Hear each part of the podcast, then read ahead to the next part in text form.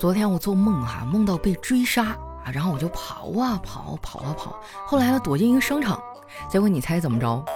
那个杀手因为核酸过期了哈，没进去。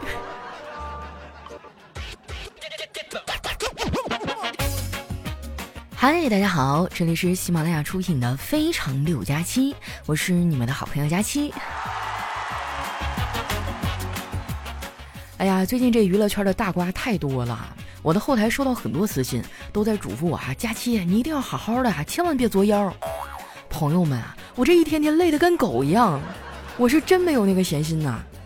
说出来你们可能不信啊，前几天我过生日，本来呢我想下了班去庆祝一下，结果加完班一看表，十二点都过了。不过通过这件事儿呢，我想劝劝那些追星的小姐妹啊，也不要太伤心了。我之前追星呢，就经历过一次塌房，从那之后呢，我就死心了。后来又想追的时候啊，我就还忍不住想给那爱豆花钱，然后我就注册了一个小号，头像和名字都是他。每次我心动了哈，就想给他花钱的时候，我就把钱打到那个小号上。哎，就算将来有一天他真的塌房了，我还能把钱拿回来。这一次的明星塌房啊，影响也挺大的啊。比如说我身边的小黑啊，就跟着难受了。我看他挺沮丧的，我就问黑哥啊。你不会也是那谁谁的粉丝吧？我才不是呢！但是城门失火，殃及池鱼啊！每一次这些男明星们出事儿啊，受伤的都是我们这些普通男性。就在刚才啊，我走路走的好好的，结果路过几个女孩子身边，她们居然对着我指指点点，说：“就像他这种长得帅的男人啊，没一个好东西。”黑着泪，臭不要脸，就没人比得过小黑哈。不过话说回来哈，如今的这个娱乐圈塌房频率真的有点太高了。我建议内地娱乐圈啊就应该像做核酸一样常态化，比如说哈，每隔七天提供一份无犯罪证明。不过娱乐圈是娱乐圈哈，它也不能代表广大的男性群体。现实生活中还是有很多好男人的呀。你看我哥，他就是个挺不错的男人。我跟你讲哈，看一个男人负不负责，你就看他在媳妇怀孕的时候怎么对他就知道了。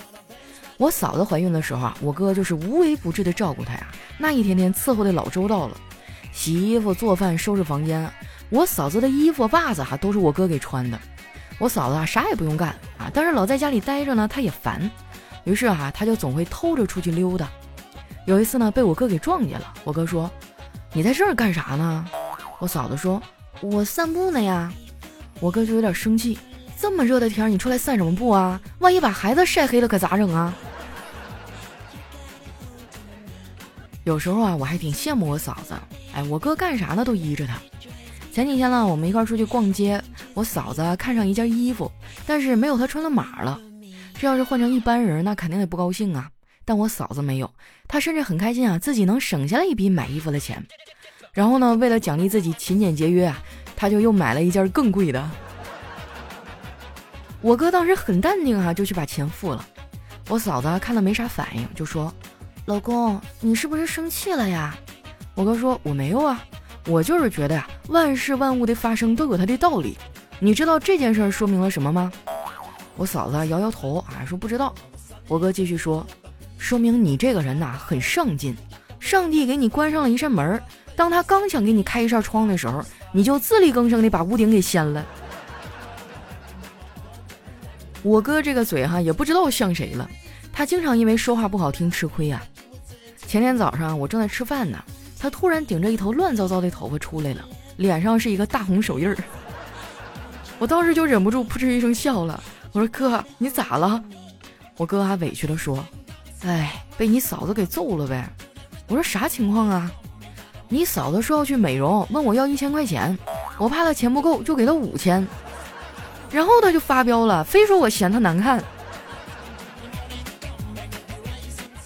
我哥也是不容易哈，我周围的这群人里哈，我哥可以说是二十四孝老公了，他每天省吃俭用的哈，把钱都留给了老婆孩子。前几天呢，他大半夜的给我发微信，让我帮忙砍一刀，最后花一块钱哈买了一充电宝。昨天呢，把快递拿回来了，一到家就迫不及待的给手机充电，结果充了半个小时，手机没电了。但是充电宝原来有百分之八十的电，现在变成百分之百了。这一波反向操作也真的是很六六六哈！我哥特别郁闷哈，就坐在沙发上生闷气。我觉得他那个表情很有意思啊，就拍了一张照片给他。没想到啊，我哥还挺喜欢，还发了一张朋友圈，配上的文字是：上联儿少买东西多攒钱，下联儿多吃清淡少油盐，横批人到中年。这一块钱花的可真值哈，还能激发他的创作热情。其实我哥的文笔啊一直都很好，他小时候呢也曾经想过啊要靠笔杆子赚钱，但是岁月啊把他的梦想都给磨没了。结婚之后呢，我哥就再也没有提起过自己的作家梦。我倒是觉得啊，什么时候追梦都不晚。你看看，查尔斯王子七十六岁了才有了第一份工作。我就跟我哥不一样，我没有梦想，但是呢，我有特长。我的特长就是哈，知难而退，半途而废，吃喝玩乐，熬夜不睡。我觉得应该不止我这样哈，现在流行躺平嘛，别人我不知道哈，反正丸子躺的是挺平的。他每天就是不求上进啊，天天就知道想着哪有好吃的好玩的。昨天呢，他说有一个城中村的饭店啊特别好吃，非要拉着我去吃。结果到了才知道啊，因为特殊管理，外人进不去。那个地方我去过啊，还比较熟悉。于是我说：“哎，我知道有个地方，围墙有个洞，咱们可以钻进去。”丸子当时啊特别不屑。狗才钻洞呢！哎，我也有点自惭形秽了。你说我都这么大人了，为了一口吃的哈，连尊严都不要了。后来呢，我们就在街边哈随便找了一家店，刚吃了两口啊，丸子就说太难吃了。又过了一会儿啊，他又说：“佳琪姐，你刚才说的那个洞多大呀？好钻吗？”吃完饭回来哈，我们还路过一寺庙，就进去上了一炷香。这寺庙里还有个水池，游客呢就把那水池啊当成了许愿池啊，就往里扔那些硬币许愿嘛。我发现啊，现在的经济啊是真的不好了，大家连许愿的时候都变得实际了很多，已经从希望一夜暴富啊，变成了早日把债还完。我也往里扔了一枚硬币啊，许了个愿望。我看丸子在旁边站着啊，没什么行动，就问他：“你怎么不许愿啊？”丸子说：“因为我不信这个，我信星座。”咱们不是一系统的，我说巧了，我也信星座。我现在就想知道我的水逆到底什么时候结束啊？完了说，佳琪姐，你知道吗？其实水逆结束的标志啊，不是没有坏事发生了，而是人麻了。人麻了，就什么坏消息都无所谓了。这样啊，水逆就算是结束了。哎呀，说的好有道理哈，我竟无言以对。那天呢，我们俩玩的还挺开心的。临走呢，我们就拍了一张合照还，发了朋友圈。刚发出去啊，小黑就给我发消息，说你们女孩啊，真是干啥都喜欢搭个伴儿，手挽着手去上厕所啊，结伴去食堂。不过你们俩这也还算合理，一块儿去拜佛许愿。前两天啊，我在朋友圈看到有个女生说：“妈的，想死。”结果另外一个女生居然评论说：“哈哈哈，带我一个。”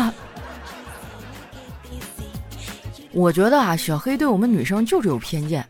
女孩子是喜欢结伴啊，那还不是因为男朋友不愿意陪我们吗？反正我小时候啊，我爸就不爱陪我妈，他不仅不陪我妈呀，他也不看孩子。我妈因为这个事儿啊，总跟他吵架。有一次啊，我爸发完工资，钱还没捂热乎呢，就去买了好几条香烟。我妈特别生气啊，就说：“你怎么刚领工资就去买烟了呀？你也得为孩子想想。”我爸说：“谁说我不为孩子着想了？要不他玩的烟盒是哪来的呀？”还挺有道理的哈，管不了我爸呢，我妈就把所有的精力啊都放在了教育孩子身上。她投入的时间和精力越多呀，她就越怕失去。有一次呢，她就忍不住问我哥，她说：“儿子，妈对你好不好啊？”我哥点点头。我妈接着说：“那你以后找到老婆会不会不要妈妈了呀？”我哥严肃地摇了摇头说：“妈，你把我当成什么人了？我是那种能找到老婆的人吗？”我妈很爱我们哈，同时对我们也有很高的期待。我学生时代最大的噩梦啊，就是别人家的孩子。无论我怎么努力啊，都会有别人家的孩子比我做的更好。后来呢，我干脆就躺平了。我妈却并没有放弃啊，还是天天催我上进。有一次哈，我们俩出去逛街，她跟我说啊，那些路边摆摊赚钱的都是跟我差不多大的大学生，人家小小年纪啊都学会了赚钱，而我啊就只会贪玩。我被这些话深深的触动了呀，感觉我都上大学了，确实应该有点成年人该有的模样了。于是呢，我就拨通了城管大队的电话，把那一趟街全给举报了。不是我酸哈，是他们太坑了。他们卖的那些东西啊，我在网上都见过，一样的东西啊，翻了好几倍的价格往外卖。所以我出去逛街啊，几乎从不在那些小摊上买东西，看上啥了我就去网上搜一搜，一定能搜到同款。网购哈真的是省心又便宜。如果你要是关注我的返利公众号哈，丸子幺五零，那还能更便宜一点儿。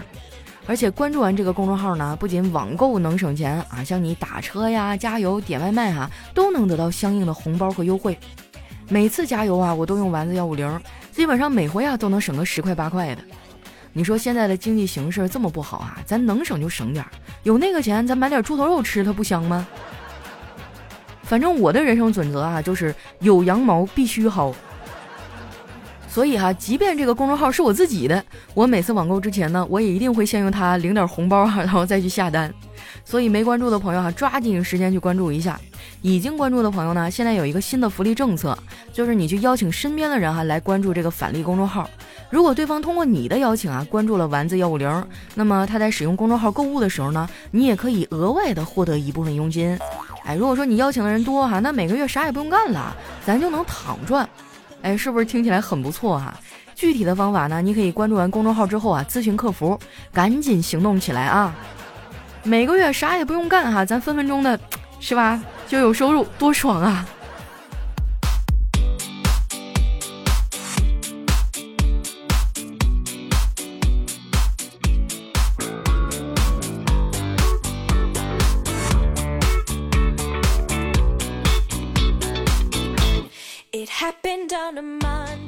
一段音乐，欢迎回来，我是你们的老朋友佳期。最近呢，我看留言看的比较多哈，然后发现很多铁粉真的超棒，在评论区呢给我留了好多的留言。他们有的哈留了一些段子啊，有的跟我讲了讲最近发生的事儿。哎，说出来你们可能不信哈，我昨天光是看留言我就看了一个多小时，看完吧我还挺感动的，真的非常感谢大家对我的支持。然后呢，我还翻了一下后台的互动排行榜哈，我发现又有新的小伙伴进了前十名了。他们分别是佳期的虞美人、峨眉小道士，还有佳期偷吃我的薯片儿、佳期家的小恐龙。再次的感谢大家。还有呢，就是为了方便交流嘛，我特意建了一个铁粉群。以上的四位朋友哈，你们这两天关注一下喜马拉雅的私信，我会拉你入群哈。咱们这群里呢，会不定时的有一些福利，你们也可以直接在群里啊提出自己的意见和建议。那没有上榜的朋友呢，也没关系哈，你多留言多互动哈。这个榜呢每周都会更新啊，没准下一次哈，这个咱前十名就有你的名字了。那接下来时间啊，看一下我们上期的留言啊。首先这位呢叫常依稀，他说天气转凉了，佳期啊记得出门加件衣服哟。哎呀，我最近出门的时候穿的可多了。本来就胖啊，还捂得跟大狗熊一样。我发现，在北方啊，真的夏天就特别短，好像总共也就热了一个来月吧。然后现在树叶都快掉没了，就离谱。下位呢叫美丽动人的传说，他说有一个学校啊，在开学前疯狂的补作业，语文练习册呢有一页啊是让写作文。第二天啊，老师说没写作文都站起来，结果那个学生呢，直接就把要写作文的那一页给撕了，还说啊我压根就没有这一页。这做的太明显了，一看就看出来了呀。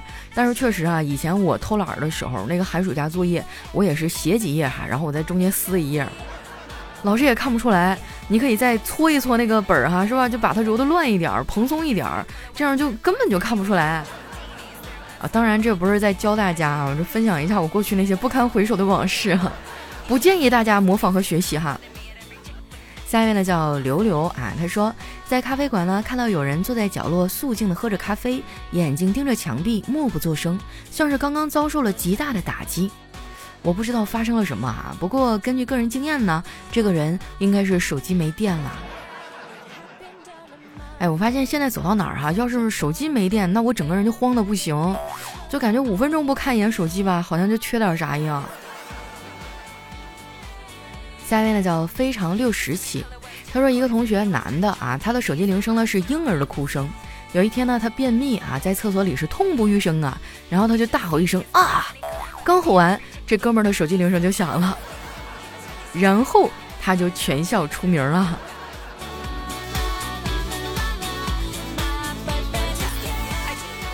下面呢叫我是一条鱼，他说牙刷和牙膏啊每天都能见面，可是牙膏越挤越少，终于呢在挤牙膏无果时被男主人扔进了垃圾桶，牙刷对着牙膏大喊：“你等我！”说完呢就狠狠地把主人的嘴啊扎出血了，终于呢因为是破牙刷也被主人扔进了垃圾桶里，牙刷和牙膏呢终于可以日日相见。突然啊女主人捡起那个破牙刷说：“别扔啊，还可以留着刷马桶呢。”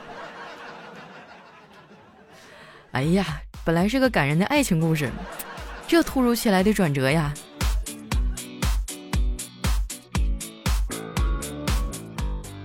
下面呢叫好人小慧，他说每次回家的时候啊，我都会先在门口喊一声“亲爱的老妈，我回来了”。如果听到“乖儿子回来了”，哎，我就进去；如果听到“你还知道回来呀”，我扭头就跑啊，飞快的跑，去哪儿都比在家里安全。一看你小时候就特别淘气呀！下一位呢叫尔东，他说在街上啊遇到一个纹身壮汉，满脸凶神恶煞的样子啊，一看就像是玩黑社会的。为了锻炼一下自己的胆子啊，我就鼓起勇气跑过去，一把揪住他的衣领。哥，能让我请你吃顿饭吗？我求求你了。就是有几个这样的朋友，心里比较有底儿是吗？关键时刻是真上哈。下一位呢叫土豆，就是马铃薯。他说那天啊，坐公交车看到一个帅哥啊，我真的很久都没有见过那么靓的帅哥了，不由得心花怒放啊！我就想办法搭讪呢，但是一直我想不到合适的借口，就只能含羞的望着他。只见那个帅哥的脸啊，由白渐渐变得通红，终于啊，他局促的站起身来说：“阿姨，要不要不你坐这儿？”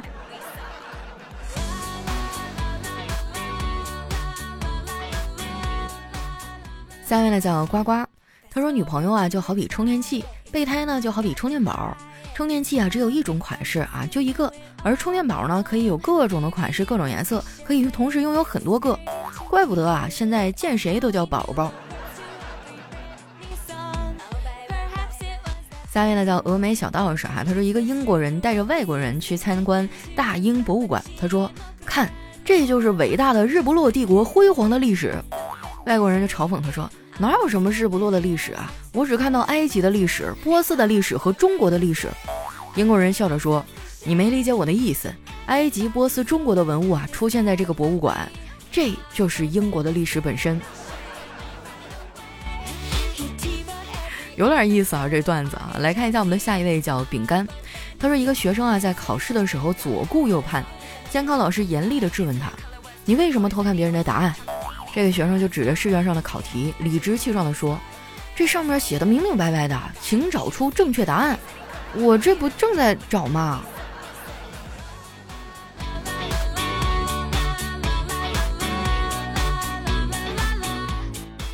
下面呢叫月夜啊，他说有一天哈，老师问你的作业做的越来越差了，怎么回事啊？那学生说：“老师，等我找找原因，我下午告诉你好吗？”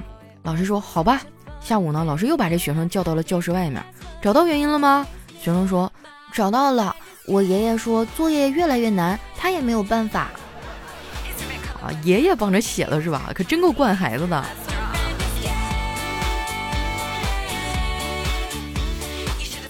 下面呢叫我是老司机，他说学校的小卖部啊，鲜果区卖起了黄瓜，我和闺蜜过去看了一下哈，发现都是切成片儿的。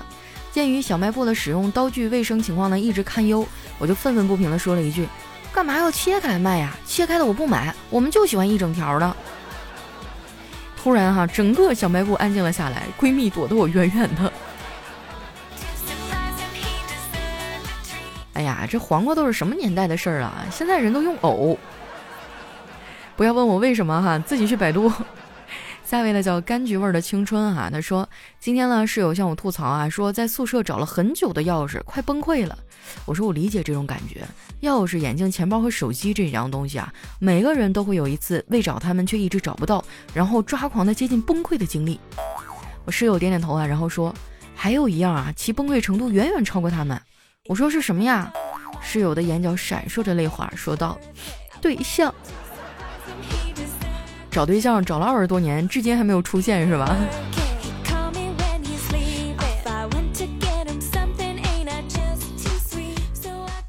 下面呢叫希望钟离岁岁平安。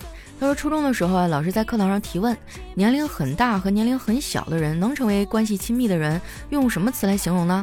正确答案应该是忘年交哈。只不过呢，这时候有一男生抢答，我知道，老牛吃嫩草。你这脑袋里怎么就这点事儿呢？没准是友情呢，对不对？下位呢叫我的老公大坑。他说：“就这个问题啊，我站在阳台上想了一宿了。我太帅了，以至于我爸在我出生的时候啊都不敢相信我是他的染色体创造的生命。母亲为了证明自己的清白，哈拉着我爸做了亲子鉴定，一掀开被子就说：不，这不是你的，这不是任何人的，没有人能生出这样帅的人。一旁的美女护士把我抱起来啊，解开了头发，低声的对我说：此生长发为君留。”我直到十五岁我都不敢上学，因为老师一看到我啊就要把我抱到他家。后来呢，一位有钱人为了我哈，在喜马拉雅山脉建了一座房子。我十分孤独，对着天喊：“我一点都不帅。”此时呢，一个声音从天上传来：“不，你撒谎！你说了这么多，我都好奇了，你倒是发个照片啊！咱们评论区又不是不让发图片。”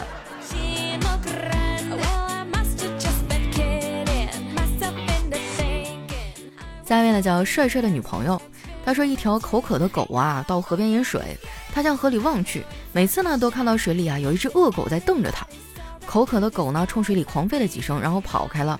水里那只狗呢并没有从水里跳出来追他，因为饥渴难耐嘛。口渴的狗又跑回去，反复了好几次，最终啊他跳进了水里，水里的狗随之消失。这才知道啊是自己的倒影。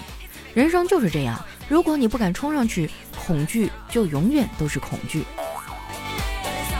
那也不能瞎冲啊！万一那是一面镜子呢？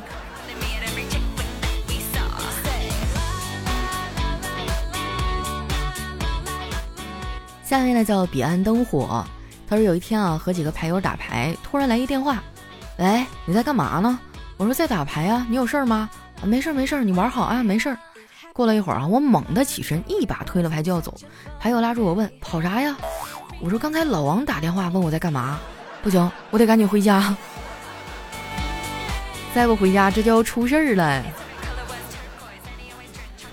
好了，那今天留言就先分享到这儿哈。喜欢我的宝贝儿呢，记得关注我的新浪微博和公众微信哈，搜索主播佳期，是佳期如梦的佳期。有什么好玩的段子呀，或者生活当中遇到的事儿啊，想跟我倾诉一下的，都可以留在我们节目下方的留言区啊。哪怕你有什么样的问题啊、困惑呀，也可以留啊。留言多，互动多哈，咱们就有机会进入这个互动的前十名，就可以加入到我们的铁粉群啦。期待你们的参与哦。那今天我们节目就先到这儿啦，我是佳期，我们下期节目再见。